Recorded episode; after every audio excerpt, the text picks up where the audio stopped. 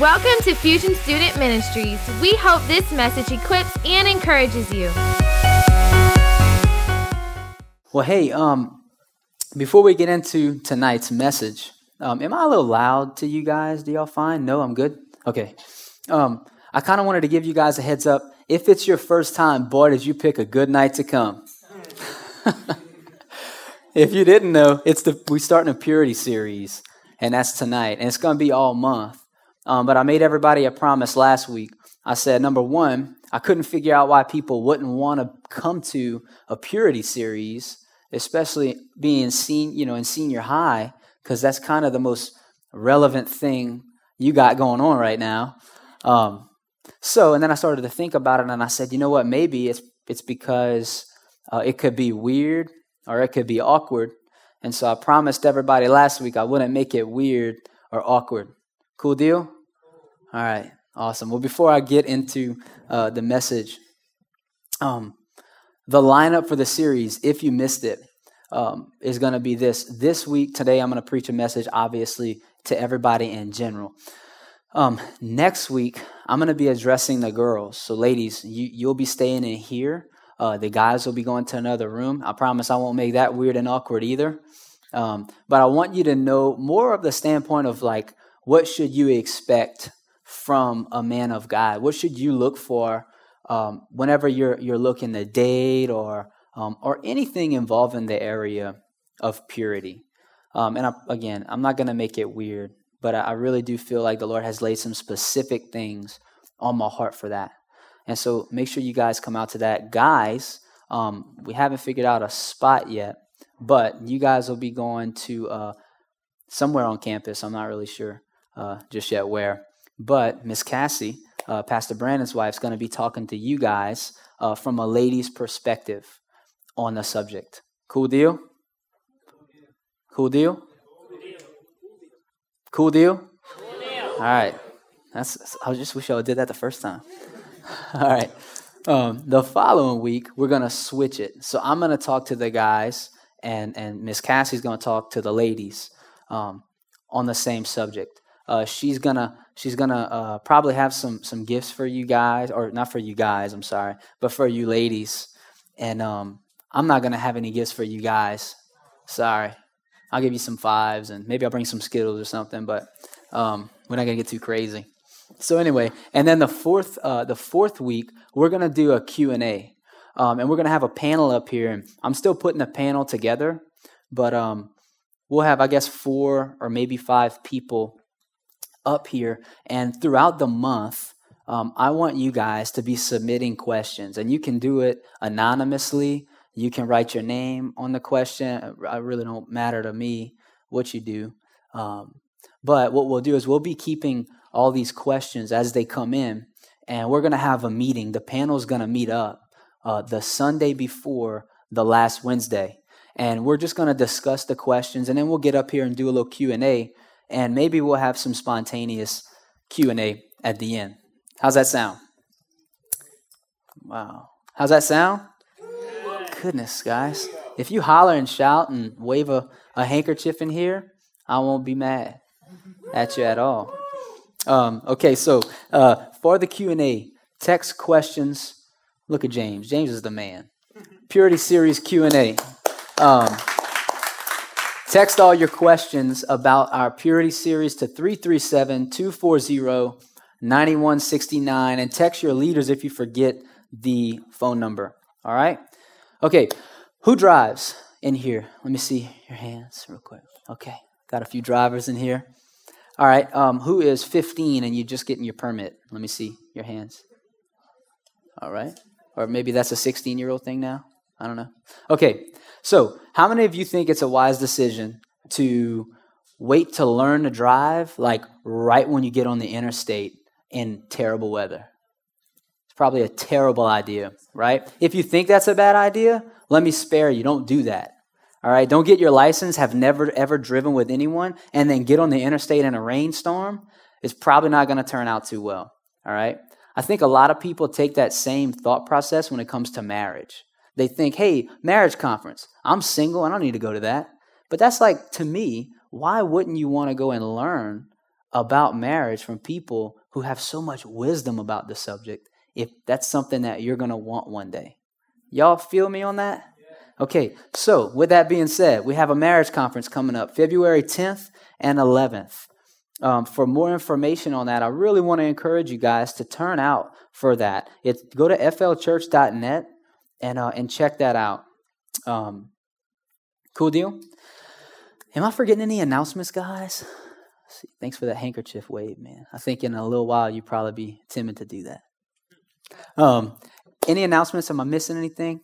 I'm terrible with these announcements. Okay. All right. So, um, so as you know, tonight's the purity series. Um, I'm not really a fan of uh, of having an elephant in the room. Y'all ever heard that expression before? Like, there's this awkward elephant in the room.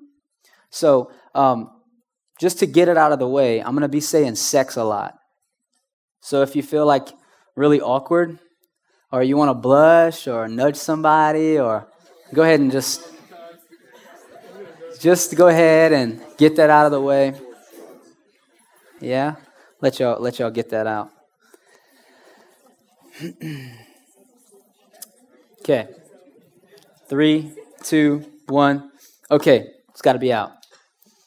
All right. Um. So anyway, tonight I do want to talk, and I want to be serious about it. Um, I want to talk about purity, and I want to address a few things. I want to address sex. I want to talk about shame. I want to talk about perversion and the overall context of how that stuff's supposed to occur. All right. Um, now, I don't want you to think this. This is not some checklist topic that I'm preaching because I'm a youth pastor. That's not what this is. I'm not I'm not preaching this because it's like, oh goodness, purity series time once again. Like I'm preaching this from conviction and because I think it's a valuable and it's an important message. Um, and I've got a lot of experience um, not making some wise decisions and then making some wise decisions and then letting God move in that situation.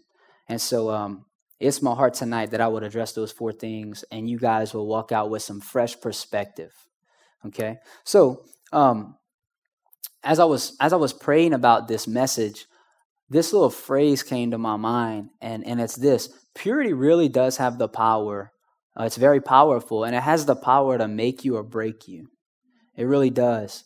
Um, now, if if anybody in here has has maybe crossed the line, I want to say this on the front end of the message.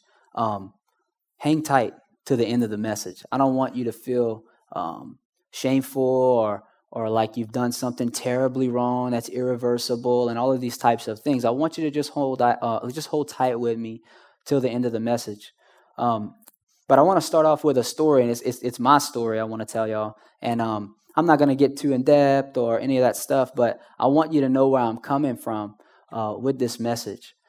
So when I was I was really young, I started like a lot of you know, I started working really young, and so I had a lot of older friends who were probably 22, 23 years old, um, all guys um, in the oil field. And I also started competing a lot really young. And so I had some older friends at my gym. And man, we would always just get into like just casual conversation. Well, um, when I was just getting into high school, um, and I, I, think it was right around the time I was just getting into high school, um, man, one of the guys had came up to me and he's like, "Hey, man, have you have you lost your virginity yet?" And um, man, I mean, I was I was kind of shocked by the question. Man, he asked me in front of like ten other dudes, and uh, my response was just so sincere. I said, "No, um, no, I haven't. Uh, why?" And so like they all kind of started laughing, like, "Oh, dude, that's the that's the thing, man. You got to hurry up and and figure that out. You got to hurry up and get rolling on this situation." And so um, my response to him was really sincere, man. I, I said, no, I, I don't, honestly, I, I want to wait till I'm married. Um, I mean, I, I want to do that, but like, I want to wait till I'm married. And so when I said that, man, all those guys, they started laughing and kind of like, are you kidding me, dude? I'm going to give you, and they're saying like, man, we're going to give you a year and you're going to lose your virginity. We'll give you a year. And when they said that, man, like, I was really adamant. And I said, man, no, I'm, I'm serious. Like, I, I don't want to lose my virginity. I want to wait till I'm married. And so they just kept egging me on and ragging me. And so when I left, I um I guess I was riding a bike or something. So I, I left and I get home and um, I remember thinking these things. I remember thinking um, that conversation was replaying in my mind, and um, I thought, man, I, I do want to wait to be married. That is something that I that I want. And as I started to to look back on this, I started to realize I was I was pure. And regardless of like the conversations I had about sex or the things I may have seen about sex, something in me was still pure and still innocent. And so when I said that, the Bible says that out of the heart the mouth speaks. And so, you know, I have a flesh and you know, at that age I still had a flesh. I still had a desire to do that stuff, but something in me knew. And I, I wasn't a Christian, but something in me knew, man, I want to wait till I'm till I'm married for this. But these questions started to just come into my mind. And it was stuff like this you know, I want to have sex, but I want to wait too. Is something wrong with me that I want to wait? And I would just ponder these questions for weeks. Um, maybe I'm just being a kid about this whole thing. And maybe those guys are right. Maybe I should just stop acting like a little kid and hook up with this girl or that girl. And so as I would go to school, I would think about this stuff. And, you know, I wanted to fit in with a lot of the guys who were older than me for sure, especially uh, my teammates. And so, man, when I would get in these conversations, I'd really challenge myself with even more questions like, I wonder if I could hook up with a girl if I wanted to. Like, I wonder if that's something I would even be able to do. Or what if I'm the last one out of all my friends to do that? Or like, man, what if I'm the first one out of all my friends to do that? And this dialogue was just going on and on in my head. And a lot of my friends were having the same dialogue. Well, every time I'd run into them, they'd say, Hey man, did you lose your virginity yet? Hey man, did you lose your virginity yet? They kept asking me that. And it was like, golly, bro, y'all, y'all really want this to happen, huh? And so, um, man, you know what? Like within a year, I, that happened. Within a year, I lost, I lost my virginity. And, um, you know, on the outside, I portrayed this thing like I felt accomplished. And, um, and like it was worth bragging about. And, and to be honest with you guys, I did. I ran to all those guys, told them about it, ran to my friends, told them about it. Um, you know, I remember making this statement like, man, I, I, really, I feel like a man now. Like, I really feel like a man now. And um, that was the things I was saying. But this is the stuff that was, when, when people are real, they don't, they, people ain't gonna really tell you what they were feeling in that, in that situation especially guys, especially around older guys. But I'm to be real with you. This is what I felt. I felt ashamed. Um, I felt this feeling as though I did something terribly wrong that I couldn't undo. And the example that came to my mind was like, let's say I stole something. I could I could bring it back if I felt bad, or um, I could pay for it. Or let's say like, man, I don't know, I hit somebody's mailbox when I was driving. I mean, I could go fix their mailbox, you know. But I had this feeling like oh my gosh, I can't undo this. Then I felt the responsibility of the of the other person, like, oh my gosh, what have I done? And uh, it was just a deep regret, and know, and I could tell something was different about me. And you know, looking back, what it was is that my innocence and my purity were were gone, and um, I wasn't prepared for that. And I'd never had a conversation of purity. I didn't understand what that meant. Um, I knew what sex meant, and I knew uh, that you know a lot of people thought it was really cool to lose it really young because I was really asked about it all the time. But the purity aspect uh, just wasn't a reality, and so I would tell myself things like, "Man, you got to get over it. You got to grow up. This is part of growing up." Man, when when you get to a certain age, you definitely got to be done with all this second guessing type of stuff. And so around my junior year, um, you know, I had embraced that mindset throughout high school that there's nothing wrong with having sex before you're married. And so uh, around my junior year in high school, they had this this guy, and I, I vaguely remember it, but man, he had like uh, I guess the school had him speak to all the the juniors and seniors, and he he was talking about purity. Looking back, I know that's what he was talking about, and he said this. He said something along the lines of um, he felt like he got his purity back. And I just busted out laughing. Like right at this dude. And the guy is just standing there and he looks at me and I was like, dude, are you kidding me? Like, dude, you're ridiculous right now. And I kind of started to like make fun of this guy. I remember we were in the gym and I just started ragging this dude. And man, he kind of walked out, wrapped up his speech, walked out. Um, and that was it. There was nothing else significant that had happened there. Now, I got off into college and um, I kept embracing that lifestyle of just sex out of marriage.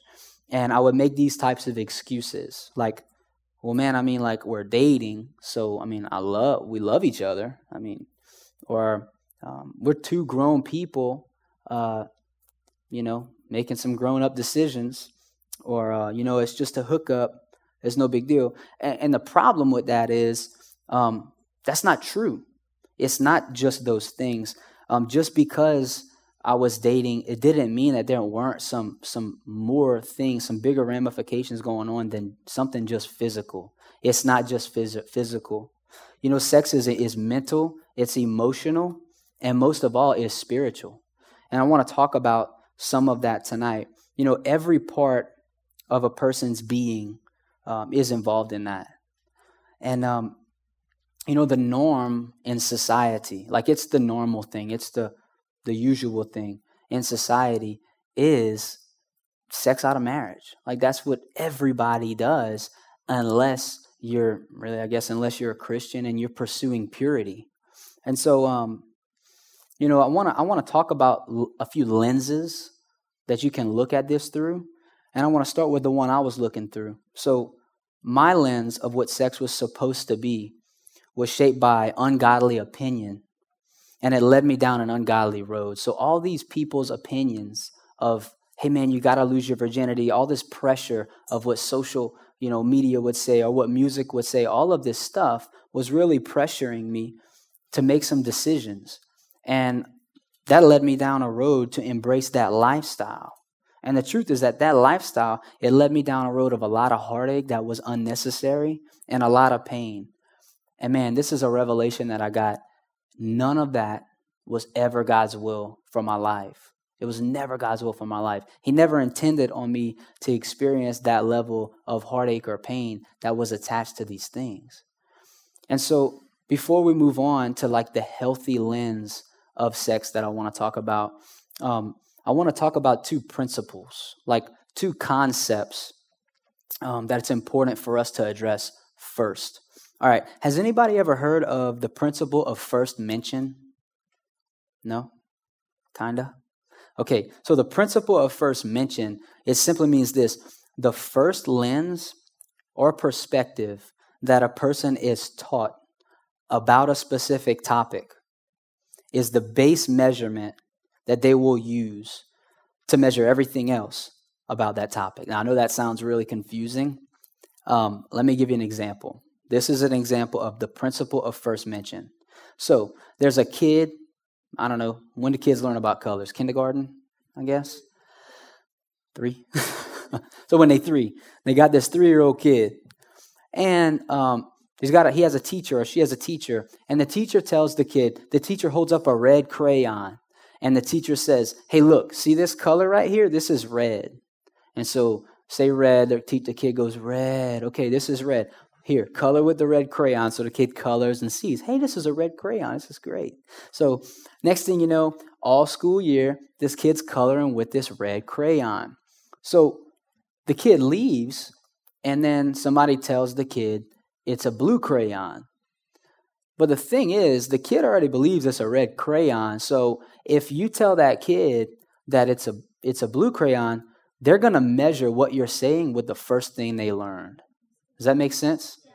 So, what if the kid, what if the teacher held up a red crayon and said, Hey, this is a blue crayon.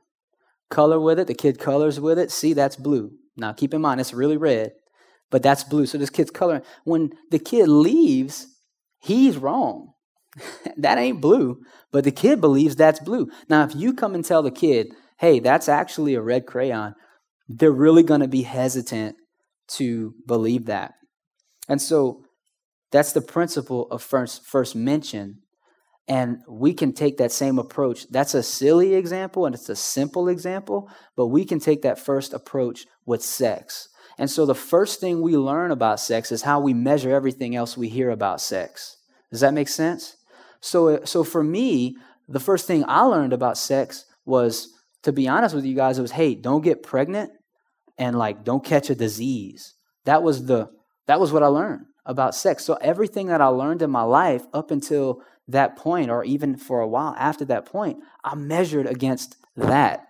And so when I think about um, the principle of first mention, I think it's important that we we step back and we got to analyze, hey, what's the first thing that I've learned about this topic? And is it the right thing or is it not? The second principle that I want to talk about is the principle of popular belief. Now, that's a little bit more self explanatory, but let's stick with the same example with the crayon kid. The principle of popular belief it says that whatever's most popular is most right. So, the principle of popular belief the, the, the more popular it is, the more true it is, the more right it is.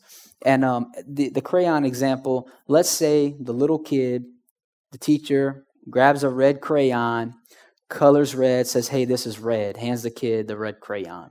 So the kid's learning that this is red. Now the kid leaves that small school or small classroom, goes to a really big school, and then everybody at this school says, No, that's blue. But the color's still red, but everybody's saying, No, this is blue. Well, the principle of popular belief would say that the kid changes his mind from what's true and what's right to what's false and what's wrong. And that's the principle of popular belief. And we can do that when it comes to sex. And here's the bad part um, the, the topic of sex is talked about all the time. I mean, even in my business marketing classes, we had a phrase, many of you've probably heard this phrase before. The phrase is sex sells. And so we always had to factor in some type of a sexual or sexy dynamic into any marketing or advertisement. So whether it be subliminal things like the color red or um, actual phrases with like innuendos, like making you think in that direction, the more you did that, the more people would remember your marketing and your sales. So it's everywhere. Um, now, another problem with the fact that it's everywhere is the principles behind what are the truths or falsities behind sex is more prevalent. And in church, we don't really talk about it too much. Like when I say the word sex, that feeling that you have right now, that you really feel kind of awkward or like, oh my God, hurry up and finish this sermon. You're talking about sex. Okay, that's not of God. It's just not. We shouldn't be ashamed of this. So there's three things, three lenses we can look at sex through. It's a, either a godly lens, a shameful lens, or a perverted lens. I'm going to talk about um, and teach about the godly lens, but first I want to address the perverted lens and the shameful lens. Okay, I'm going to start with the perverted lens that we can look at sex through. Okay, that's how we see it. Okay, I want to start by saying this God created sex, and only God creates. God's the only creator. Okay, like Satan can't create a tree right? God creates trees. God created sex. Satan, he can pervert things. And Satan has perverted sex. And that's the popular view of sex nowadays. So a perverted lens is a lens that says we can define sex however we want to define sex. Um, we make ourselves judge over what's right or wrong regarding sex. Now, the perverted lens of sex says this sex before marriage is okay, Sex with the same sex is okay. Sex with someone else while being married is okay. Being married to more than one person at a time is okay. And honestly, the list goes on and on, and it gets crazier and crazier when we decide to become our own judge and jury and define purity and sex on our terms. Any version other than God's version is a different version or a perversion.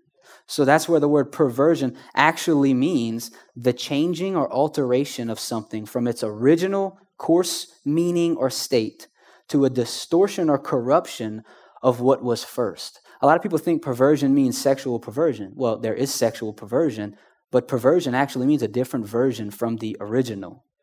And so that's perverted lens of sex. The shameful lens of sex says this something's wrong with you if you want to have sex.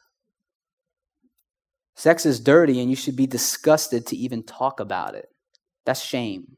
If you have a sex drive, you're sinful and God is unhappy with you. Or if you have a sex drive, you're perverted. That's shame. And a lot of shaming is in response to wanting to scare or shame people into not having sex and staying pure. That's, that's often the motive behind it. The problem is this you can't shame people into purity and have it have a healthy long term effect because shame gets carried over into marriage. And because of this shaming lens or this shameful lens, and, and guys, not, not this church, church in general, in the, in the vast body, shames sex in an attempt to push you away from sex. Even if the heart's right, the end result's always not the best. Many people have been shamed into purity and have been ashamed to have sex with their husband or their wives once they get married. It's true. I, I counsel people like that sometimes. And um, if you know they feel ashamed or dirty, and if you think that's crazy or ridiculous, let me sober you with this. It's more common than you think. And here's the sobering truth when we don't have the right lens about sex and purity, it will either cause us to carry shame into a marriage or have sex and lose our purity before marriage. So, Kris Vallotton, uh, he summed up the premise of the rest of what I want to talk about with this quote. He said, Religion shames sex, the world perverts sex, but God celebrates it in context. I'm going to read that again. Religion shames sex, the world perverts sex, but God celebrates it. God created sex. So then that leaves us with the question what's true and who's right on the subject? So there's a lot of opinions about it out there. There's a lot of ways we can look at it, a lot of lenses. What's true and who's right? Well, I believe the answer to that is God's word is true and God is right. And look at 2 Timothy 3:16 with me. It says, "All scripture is God-breathed and is useful for teaching, rebuking, correcting and training in righteousness, so that the man of God may be thoroughly equipped for every good work." So let's look at the godly lens or his version instead of the perversion of the shame. In Genesis chapter 1, it starts like this. It says, "So God created man in his own image, in the image of God, he created him. Male and female, he created them. Then God blessed them and said to them, Be fruitful and multiply, fill the earth and subdue it. Have dominion over the fish of the sea, over the birds of the air, and over every living thing that moves on the earth. So, guess what? What do you think happened? Uh, what, what do you think be fruitful and multiply means? Have sex.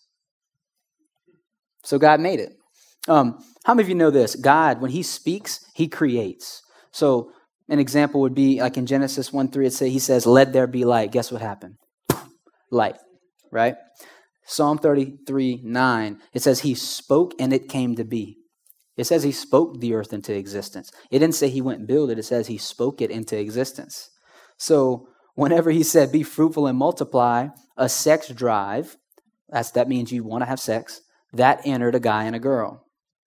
Um, the desire to have sex, like I just want to make sure I hammer this home. God put that there. Okay? So not to be shamed of it, not to not to pervert it. Not only did God give us a sex drive, he also gave us another desire. Check this out in Genesis 2, 18. It says, The Lord God said, It is not good for the man to be alone. I will make a helper suitable for him. Now the Lord God had formed out of the ground all the beasts of the field and all the birds of the air. He brought them to the man to see what he would name them. And whatever the man called each living creature, that was its name. So the man gave names to all the livestock and the birds of the air and all the beasts of the field. But for Adam, no suitable helper was found. So the Lord God caused the man to fall into a deep sleep.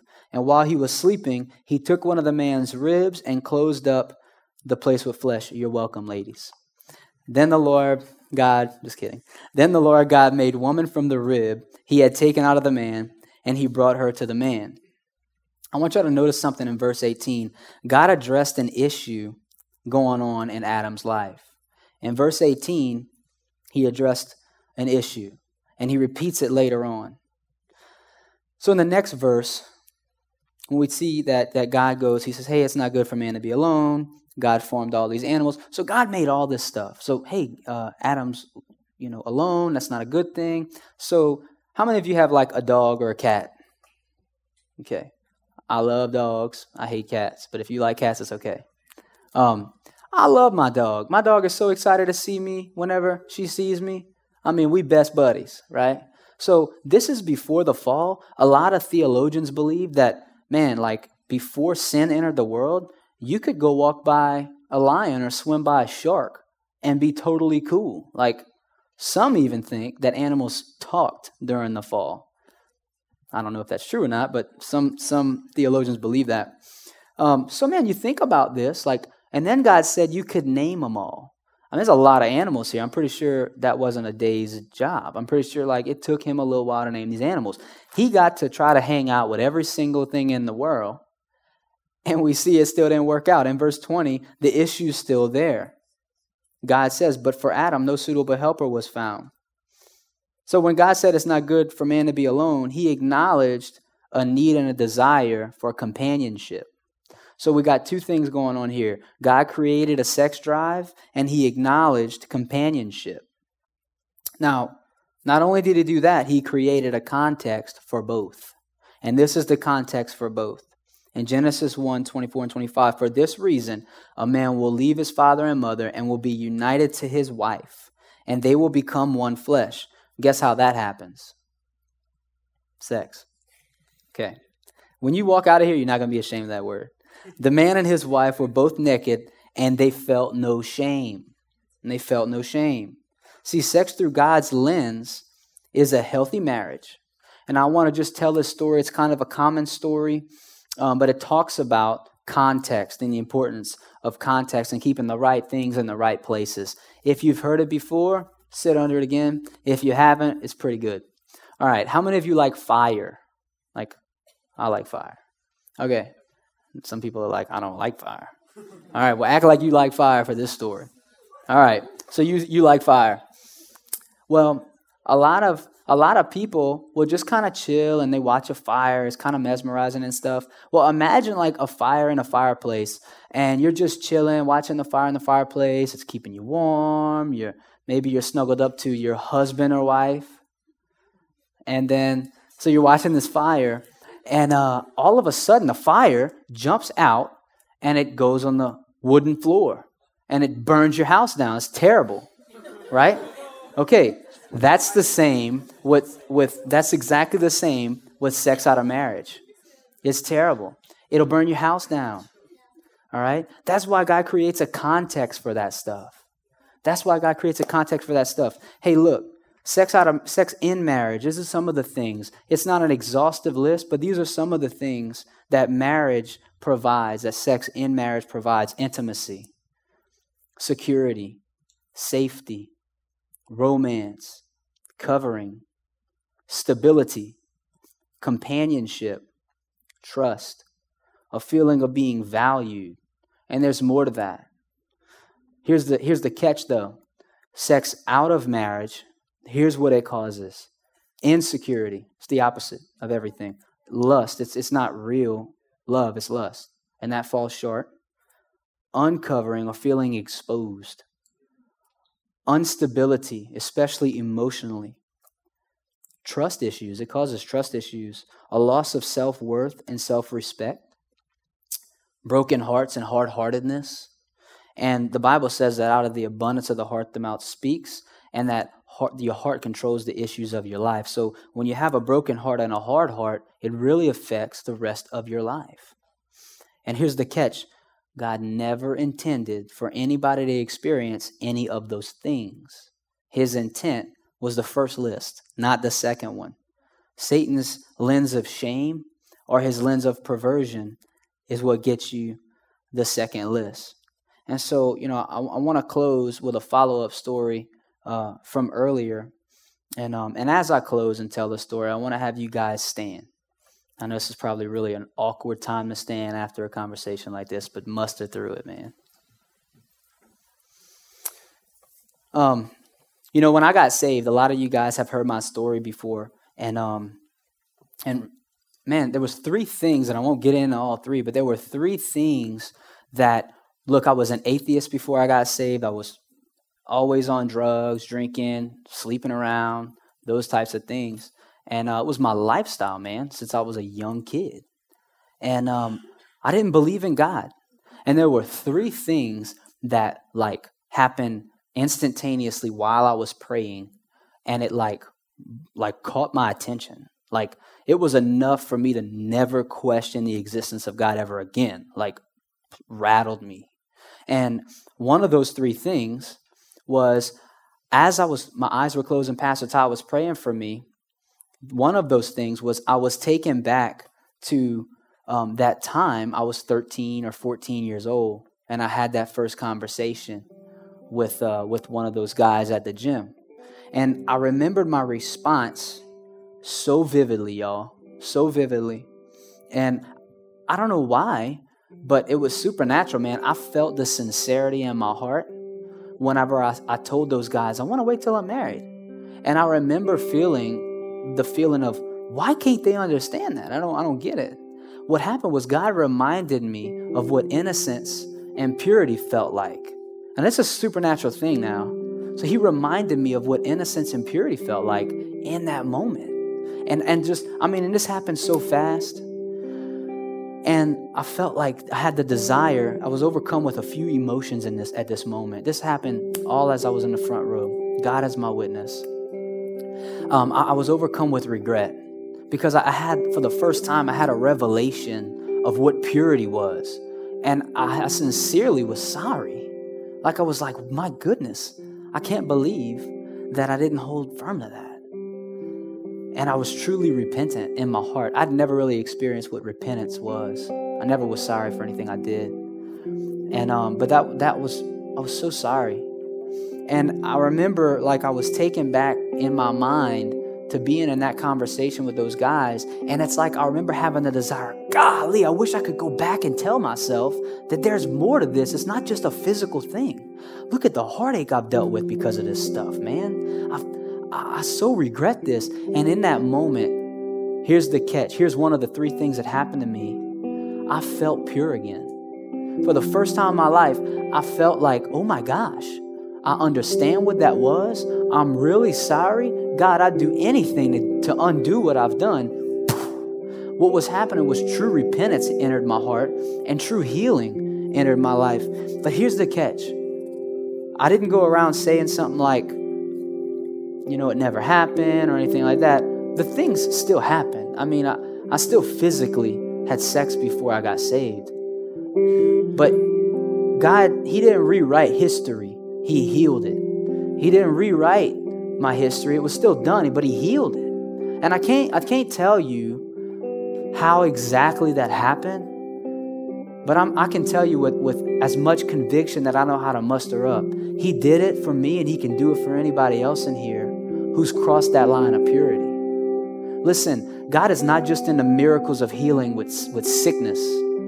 He don't just heal physically. He does, but he, he does more than that. He'll heal emotionally. He can heal a broken heart. He can heal anything, and he can heal purity too. And um, b- before I continue to go on, you know what else is a funny thing about that?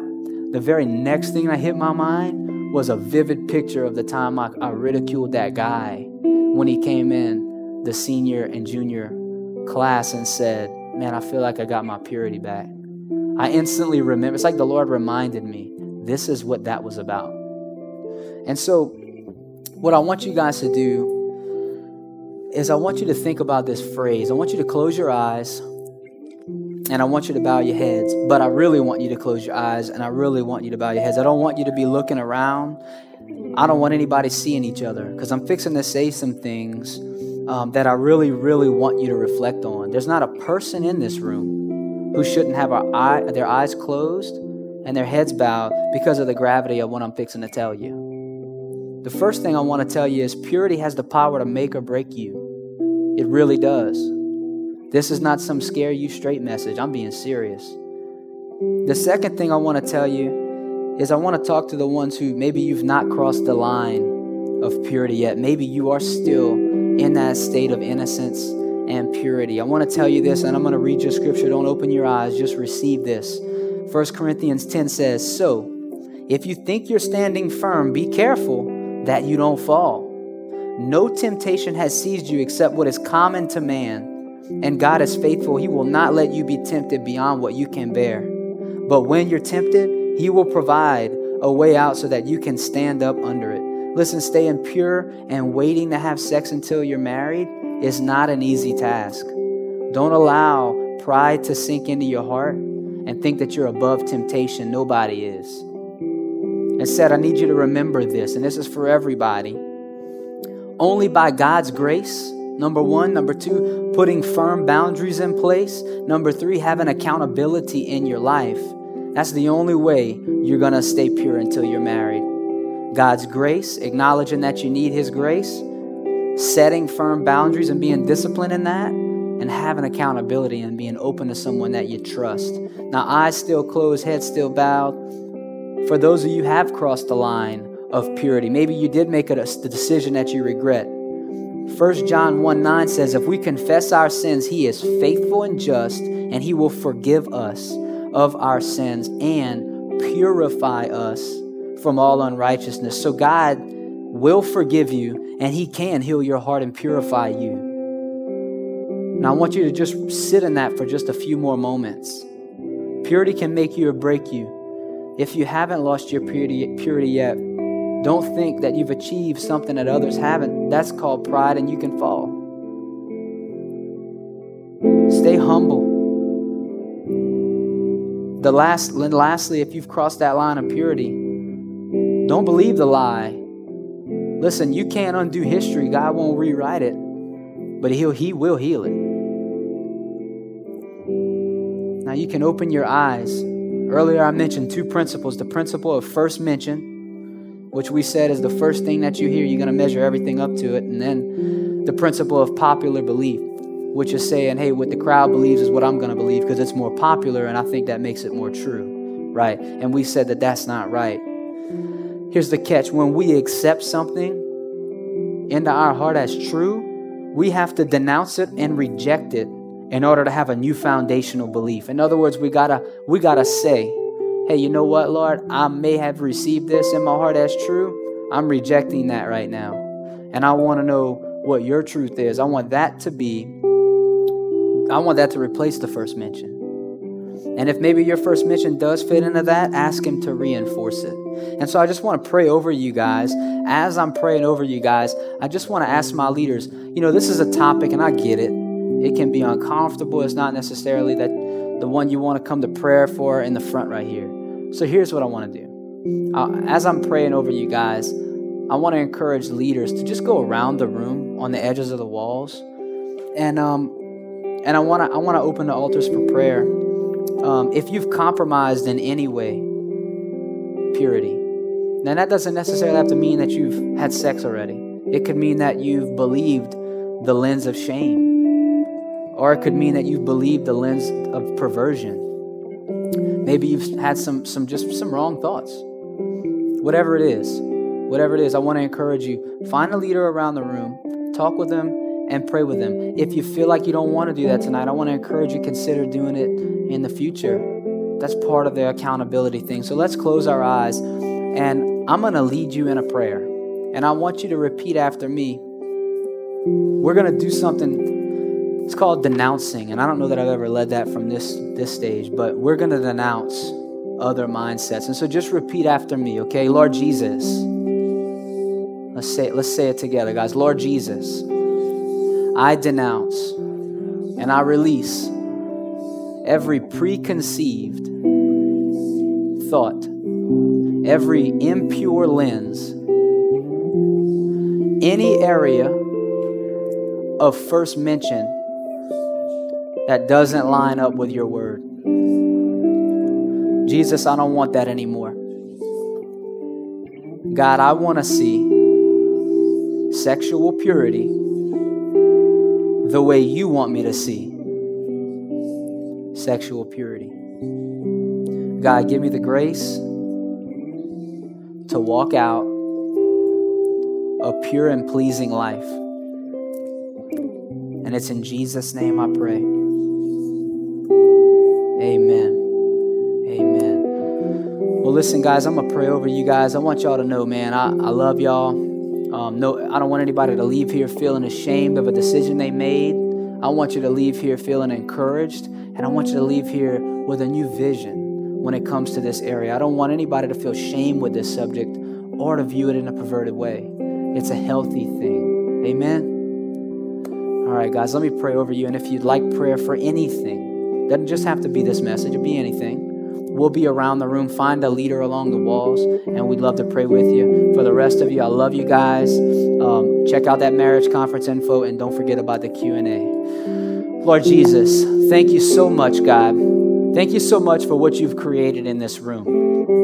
Lord, over the last two years, it's been such a blessing to watch people grow together in community, in friendship. God, listen, we don't take that for granted one bit, Lord, and we know that your hand has been so involved in all this. God, I just pray that you would just you would just rebuke shame off of every person here. Let no one feel the shame that religion tries to throw on them when it comes to sexual purity. And God, let no one be influenced or have a perverted viewpoint from that lens of perversion that Satan would like to throw on them. God, deliver everybody from that. Lord Jesus, I pray that you would give us a fresh and healthy perspective tonight. And God, as everybody leaves, Lord, I pray that you would bless them. God, I pray that you would keep them and protect them. And it's in Jesus' name that we pray. Amen. Again, thanks for joining us. For more info on Fusion, you can check us out on YouTube, Facebook, or Instagram.